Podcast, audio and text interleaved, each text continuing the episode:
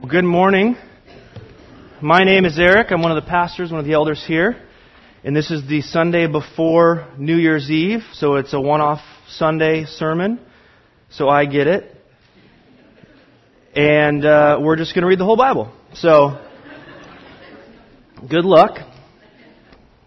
Seriously, I didn't, even, I didn't even have time for that joke. So, it was, if, yeah, it was, it was kind of a joke. It was spring break during college. We had been driving down the lengthy I-5 all the way to Tijuana. That's where we were headed. So we could build houses for impoverished Mexicans. And our caravan of E350 vans, you've seen them before, driving down I-5. We hadn't hit San Diego yet, but it was time for us to stop for the night. And throughout the trip, we were housed by and fed by churches or very kind Christians. And this particular time, it was the latter. And we were fed uh, generously by this lady, and she gave us fried chicken and flats of soda. A college guy's dream, right? And it was time for bed, and the ladies got to sleep in the house, and the guys got to sleep in the backyard. And we sprawled our sleeping bags out in the backyard under the clear spring California sky. And before we closed our eyes, as stars began to dot uh, the canopy above us, I pulled out my brand new ESV Battle Zone Bible. It's not new anymore. It's worn. Apparently, Americans are really good at buying new Bibles and not necessarily reading them. Um, it has a metal cover, and I was so excited about it. It was new, it was pocket sized, it was a recent purchase, so I was still pumped about it. And I figured I'm going on a mission trip, I should probably read my Bible. Um, that, that was my attitude. And I opened up this little Bible, and I read from a letter from Paul. In Philippians 1, it says, Paul and Timothy, servants of Christ Jesus, to all the saints in Christ Jesus who are at Philippi, with the overseers and deacons, grace to you and peace from God our Father and the Lord Jesus Christ. I thank my God in all my remembrance of you, always in every prayer of mine for you all, making my prayer with joy because of your partnership in the gospel from the first day until now. And I am sure of this, that he who began a good work in you will bring it to completion at the day of Jesus Christ. And I was reading this, it was getting dark outside, and my heart burned within me, and I thought, wow, this is a letter to real people from a real person about real life altering things. Things of God and grace and Jesus. And it clicked for me. This is real. This, that is one of the, the memorable times in my life when I realized that God reveals himself in this book. In this book, we have the creator author using human authors to graciously and kindly and approachably reveal himself to us. His revelation is not solely a moment, a particular event that we hear about passed down in oral tradition and hope, hope, hope that the person we hear it from had a good memory. God has made humans as people that use language and prose and poetry and idioms and metaphors and emotions and adjectives, and God reveals himself in this book with those tools. And through this book, he invites us to read about who He is and read about what He is doing. Because this book, this Bible, has a single ultimate author, its individual parts tell a cohesive story from beginning to end. And we can follow that story from beginning to end and observe and glory and wonder in themes that start in the beginning and go to the end of the book.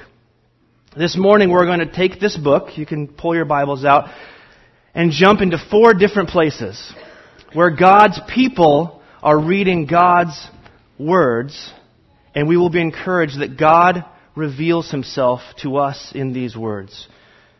In the four chapters of a story that we're going to tell through the rest of this morning, we will see that God relates to us, we reject or we repent, and God reveals himself to us. Let's jump into the story in the middle of things. We're going to read a lot of scripture this morning, so if you just want to Try to keep up. You can if you just want to follow along. That's okay too. I'm going to read a bunch of Bible, which is pretty cool.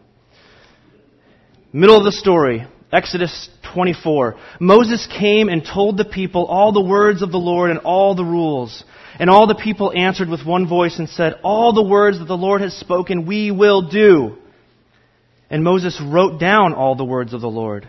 He rose early in the morning and built an altar at the foot of the mountain and twelve pillars according to the twelve tribes of Israel. He sent young men of the people of Israel who offered burnt offerings and sacrificed peace offerings of oxen to the Lord. And Moses took half of the blood and put it in the basins, and half of the blood he threw against the altar. Then he took the book of the covenant, what he had just written down, and read it in the hearing of the people. And they said, All that the Lord has spoken, we will do, and we will be obedient. This is likely the account of Bible being first written down. It's pretty cool. Likely the account of Bible first being read. And if you know your Bible a good amount, you know that we are in the middle of a rescue operation, right? Long before this particular story, the Creator God, who had made man and woman according to His image, He had called a particular guy named Abraham. And He said, I will be your God, and you will be my people. I will make a people out of you, Abraham. And through you all nations will be blessed. And true to his word, because God is truthful, a great people came about. Descendants from Abraham, men, women, sons and daughters, grandparents and cousins, a great people. But this great people found themselves enslaved by a nation, Egypt. You may have heard this story. For many painful years. And this promising God revealed himself and rescued them. And they ran away into the desert with God leading them until they came to a great mountain. And that's where this story takes place. And there, at that mountain, God made promises to his people. He said, I will be your God, and you will be my people. I will be in relationship with you, and you will be in relationship with me. I will tell you how life ought to be lived. And just before this passage, he told them the Ten Commandments. We know that part, right?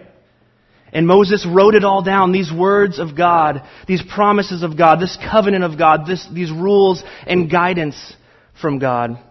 A book of a covenant. A good God giving good words to his people that they could read. They could go back to it later. Which is why this is such serious Bible reading. There's offerings and sacrifice because God is covenanting with his people. I will do this. I will not break my promise. God with his words is making a covenant like, like we in weddings make promises. This is unheard of. In this time and place, these people knew that other people followed other gods. Small, weak gods, gods that did not reveal themselves, gods that were confusing. Egyptians, Egypt's gods did not talk to them. No one knew what Baal or Molech wanted for sure. The priest said, they want your kids. Kill your kids for these gods. These are not good gods.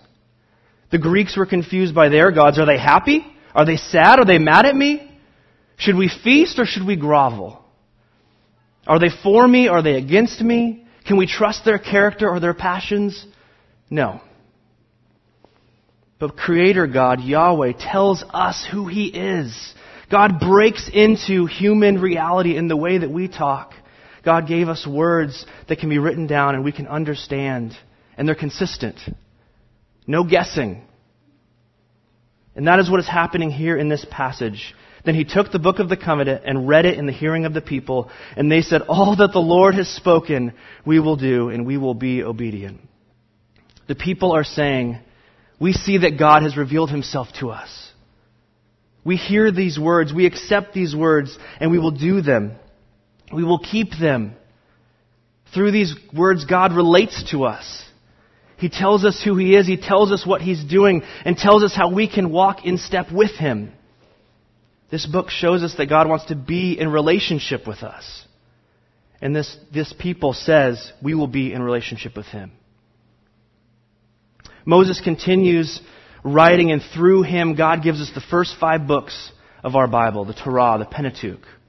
And in them we see the actions of God revealed, the work of God revealed, the character of God revealed, a God gracious and merciful who will by no means clear the guilty. That's in Exodus 34. We know who God is because of this book. chapter 2. Jehoiakim reading. Never heard of that guy, have you? Sadly, much of the story after Moses is about people forgetting who God is. Forgetting that He relates to us, forgetting that He gave us words, forgetting that He told us how to live. But thanks be to God that He did not stop giving us words. It wasn't just Moses. He did not stop using people to write down His revelation. Some of the people are called prophets. You've heard of prophets. And they spend a lot of their time pointing back to the first five books, pointing back to the Torah and saying, this is what God said He would do. This is who God says that He is. This is how we ought to respond to God. And if we don't, we break relationship with God, and it will not go well for us. In Jeremiah 36, there's a story of the prophet Jeremiah sending Bible, sending God's words to a king for him to read. In, in chapter 36 it says, In the fourth year of Jehoiakim, the son of Josiah, king of Judah, this word came to Jeremiah from the Lord. God says, Take a scroll and write on it all the words that I have spoken to you against Israel and Judah and all the nations. From the day I spoke to you, from the days of Josiah until today, it may be that the house of Judah will hear all the disaster that I intend to do to them so that everyone may turn from his evil way and I might forgive their iniquity and their sin. God wants to give more words to a forgetful people in hopes that they will turn back to him. A warning. Here is what I'm saying to you. Please listen. Write this down, Jeremiah. Then Jeremiah called Baruch the son of Neriah, and Baruch wrote on a scroll at the dictation of Jeremiah all the words of the Lord that he had spoken. And Jeremiah ordered Baruch, saying, I am banned from going to the house of the Lord. I can't go there. They banned me a long time ago. So you are to go. And on a day of fasting, in the hearing of all the people in the Lord's house, you shall read the words of the Lord from the scroll that you have written at my dictation. You shall read them also in the hearing of all the men of Judah who come out of their cities. It may be that their plea for mercy will come before the Lord, and that everyone will turn from his evil way. For great is the anger and wrath that the Lord has pronounced against this people. And Baruch the son of Neriah did all that Jeremiah the prophet ordered him about reading from the, the words of the Lord in the Lord's house. Jeremiah has his secretary, his assistant, write it all down and sends him to the house of the Lord to read it, because this is where all the people are going to be. He knows that this rescued people will be at the house of the Lord. And he wants as many guilty people as possible to hear it. To hear the words of the Lord and possibly turn back to God. Baruch reads it. He goes to that place. We can skip ahead. And one of the officials of the government, one of the cabinet members, think a secretary of state or education or interior, who knows, he hears the scroll and he puts together a quick cabinet meeting. And he says, Baruch, you gotta come in here. You gotta read this again. And they read it again. And they ask, who wrote this? And he says, I wrote it. I wrote it down. Well, whose words are they? Oh, Jeremiah, one of the prophets of God.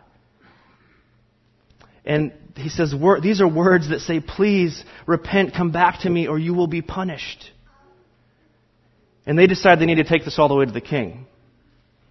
The king of the long ago rescued people who had forgotten their rescuing God. In verse 20, we pick it up. So they went into the court of the king, having put the scroll in the chamber of Elishama, the secretary, and they reported all the words to the king. Then the king sent Jehudi to get the scroll, and he took it from the chamber of Eli, the secretary, and Jehudi read it to the king and all the officials who stood beside the king. It was the ninth month, so in the fall and the winter. And the king was sitting in the winter house, and there was a fire burning in the fire pot before him. As Jehudi read three or four columns, the king would cut them off with a knife and throw them in the fire in the fire pot until the entire scroll was consumed in the fire that was in the fire pot. Yet neither the king nor any of his servants who heard all these things were afraid. Nor did they tear their garments, even when Elnathan and Delaiah and Gemariah urged the king not to burn the scroll, he would not listen to them. And the king commanded Jerahmeel, the king's son, and Seraiah, the son of Azriel, and Shelemiah, this is difficult, the sons of Abdeel, to seize Baruch the secretary and Jeremiah the prophet, but the Lord hid them. It's interesting, you put all those words, those names in there, because it really happened, and those are really their names. I'm just saying. This is a tragic story, though. God is desiring to relate to this king of this people this rescued people, but alas, they're also a rejecting people. God was supposed to be their God and they would be his people. But this king hears the words, reads the words, and says, Nope, I don't like that. Nope, I will not repent. I would rather cut the words out of the scroll than know how to walk with God. No, I would rather burn the words of God than know who He is. This king, in his pride and rejection, takes the words of God, the rescuing creator, and throws them in the fire like worthless newspaper. This book is God revealing himself to us, to you. How do you receive him? Jehoiakim did not receive them. He chose a life of rejection instead of relationship with God. Chapter 3. Josiah reading. In the original order of the Old Testament, the way the Hebrews read it, the last book of the Old Testament is Second Chronicles. And in it we read about this same kingdom of rescued people that had forgotten the words of God. They had forgotten the book of the covenant of Moses that he had written down. They had forgotten how God had revealed himself, how they were to walk with him in life. They worshiped other little evil gods. And there was a king named Josiah who had an inkling. He looked at the house of God, the house of Yahweh that was in disrepair and said, let's clean that up. Let's put that in order. Let's put money in the budget to pay the general contractors and the framers and the masons, and let's remodel this place. I think it'd be a good idea. And in 2 Chronicles 34, it says, While they were bringing out, verse 14, out the money that had been brought into the house of the Lord, Hilkiah the priest found the book of the law of the Lord given through Moses. Then Hilkiah answered and said to Shaphan the secretary, I have found the book of the law in the house of the Lord. And Hilkiah gave the book to Shaphan, and Shaphan brought the book to the king, and further reported to the king all that was committed to your servants they are doing. They have emptied out the money that was found in the house of the Lord, and given it into the hands of the overseers and the workmen, the subcontractors. Then Shaphan the secretary told the king, Hilkiah the priest has given me a book. And Shaphan read from it before the king. Can't you see it? One of the subcontractors, some guy pulls out a sledgehammer and says, we gotta, we gotta take this wall down and he, he smashes it and he goes, Whoa, this is a closet. And the priests come over and there's a book in here. It looks really old and important. And that's the book of Moses that they had forgotten. And they bring it to the king. They run and read it to the king. And when the king Josiah heard the words of the Lord, he tore his clothes. And the king commanded Hilkiah, Ahikam, the son of Shaphan, Abdon, the son of Micah, Shaphan the secretary, and Asaiah the king's servant, saying, Go, inquire of the Lord for me, and for those who are left in Israel and in Judah, concerning the words of the book that has been found. For great is the wrath of the Lord that is poured out on us, because our fathers have not kept the word of the Lord to do according to all that is written in this book. Josiah says, Oh no! This book tells us who God is. We had forgotten who He has revealed Himself to be, what He is doing. He is Creator God, a rescuing God, a God who is merciful and gracious, but who will by no means clear the guilty. A God that tells us how life ought to be lived, and we have ignored Him. And we have forgotten that He wrote anything down. We are guilty. We lost this book. We are guilty of the evil of which He warned. My dad did not walk with the Lord, nor my grandpa, nor your dad, nor your grandpa. We have been walking away from God instead, instead of with God. And this book makes that obvious. What do we do?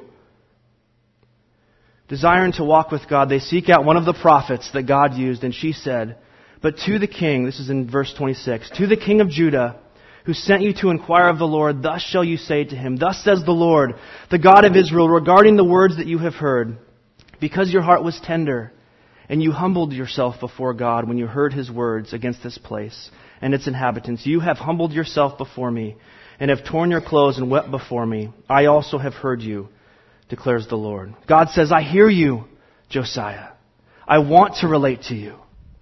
I will be your God and you will be my people.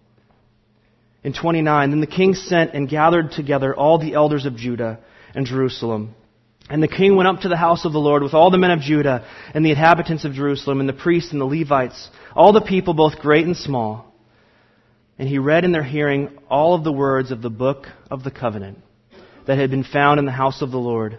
And the king stood in his place and made a covenant before the Lord to walk after the Lord, to keep his commandments and his testimonies and his statutes with all his heart and all his soul, to perform the words of the covenant that were written in this book. Then he made all who were present in Jerusalem and in Benjamin join in it. And all and the inhabitants of Jerusalem did according to the covenant of God, the God of their fathers. And Josiah took away all the abominations from all the territory that belonged to the people of Israel, and made all who were present in Israel serve the Lord their God. All his days they did not turn away from, the, from following the Lord, the God of their fathers. Again, the word of God is read to the whole people. They hear who God is. They witness that he is revealed to them. They read who he is and how he will act, what his promises are and what his guidance is his warnings against evil, and his encouragement to repentance and walk with him. And they say, All of this we will do. We will walk with God.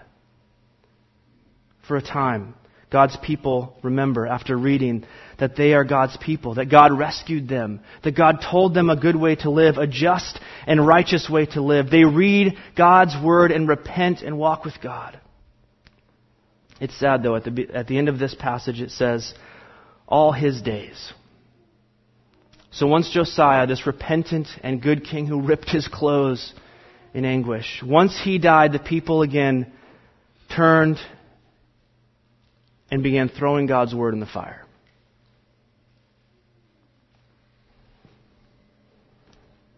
Chapter 4. Jesus reading. By the end of the Old Testament, it becomes painfully obvious that even with the words of God revealing God to the people, the people continue to reject, forget, or ignore. And praise be to God that He did not leave us there. God decides again to reveal Himself, this time not with words written down by human hands, but the Word of God, the revealing of God made human. Jesus. John reminds us, and the Word became flesh and dwelt among us, and we have seen His glory. Glory as of the only Son from the Father, full of grace and truth. Jesus, the Word of God, the revealing of God, literally made flesh. That's what we celebrate during Advent. That's what we celebrate during Christmas. And this revealing of God in the flesh, what does He do in ministry? Jesus reads Bible. In Luke 4, Verse 16 it says, And he came to Nazareth where he had been brought up. This is his hometown. And as was his custom, he went to the synagogue on the Sabbath day, and he stood up to read. And the scroll of the prophet Isaiah was given to him. He unrolled the scroll and found the place where it was written, The Spirit of the Lord is upon me, because he has anointed me to proclaim good news to the poor.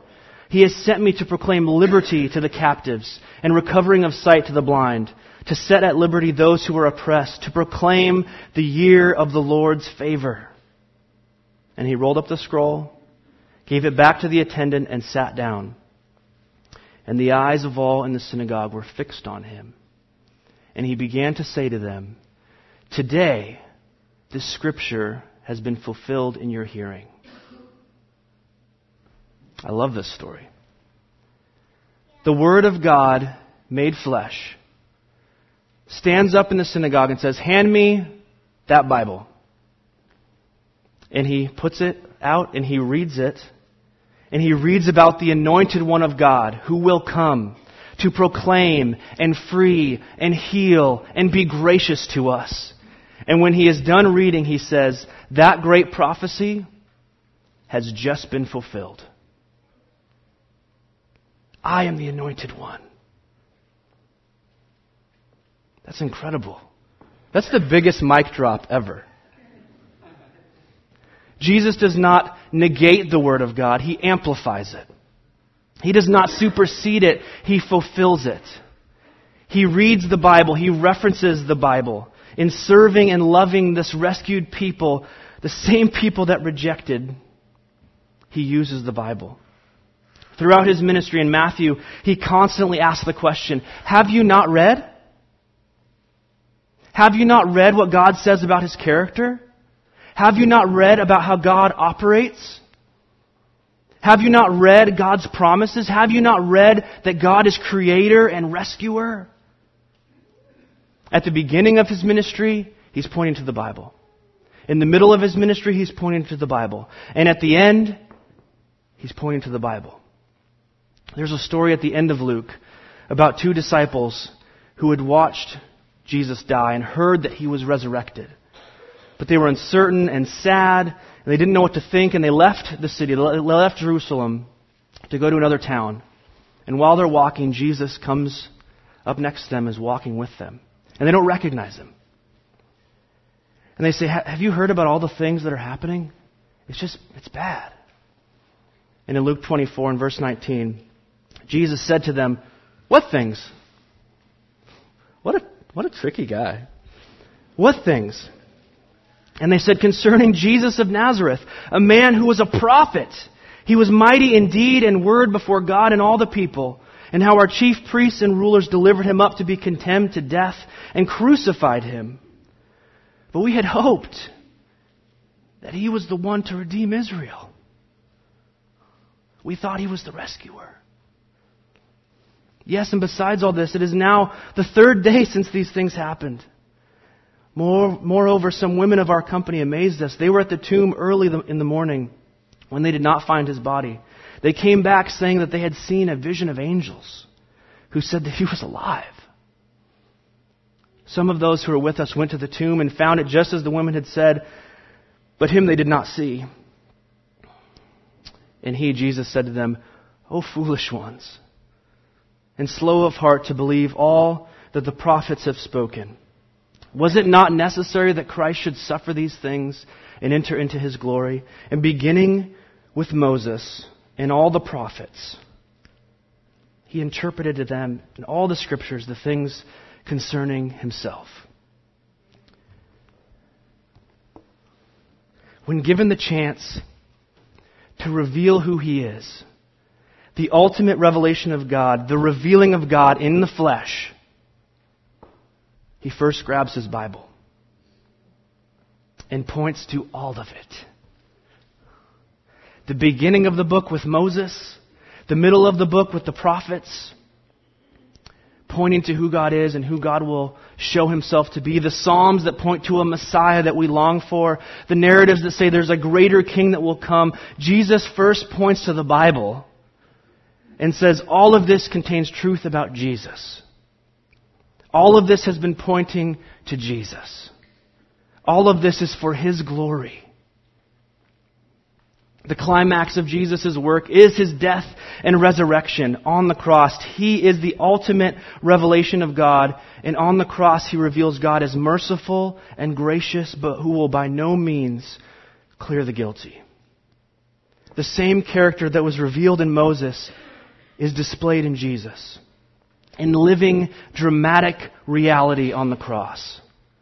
And his power displayed in rescuing his people here from slavery is seen by him rising from the dead and rescuing us from the slavery of death. All that truth can be read in these scriptures. The story continues.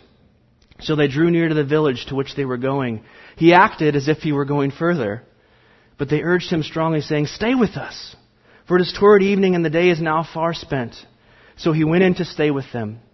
When he was at table with them, he took bread and blessed and broke it and gave it to them, and their eyes were opened, and they recognized him. And he vanished from their sight. They said to each other, Did our heart, did not our hearts burn within us when he talked to us on the road?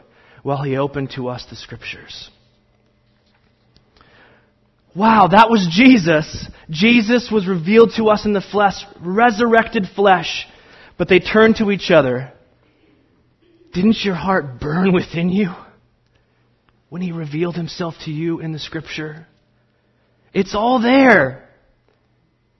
When we open the Bible, our hearts burned within us God was showing us who He is. God was showing us what He is doing with these words. My friends, these are the words of God. The revealing of God. God wants to be in relationship with you. And this is proof. He writes to us.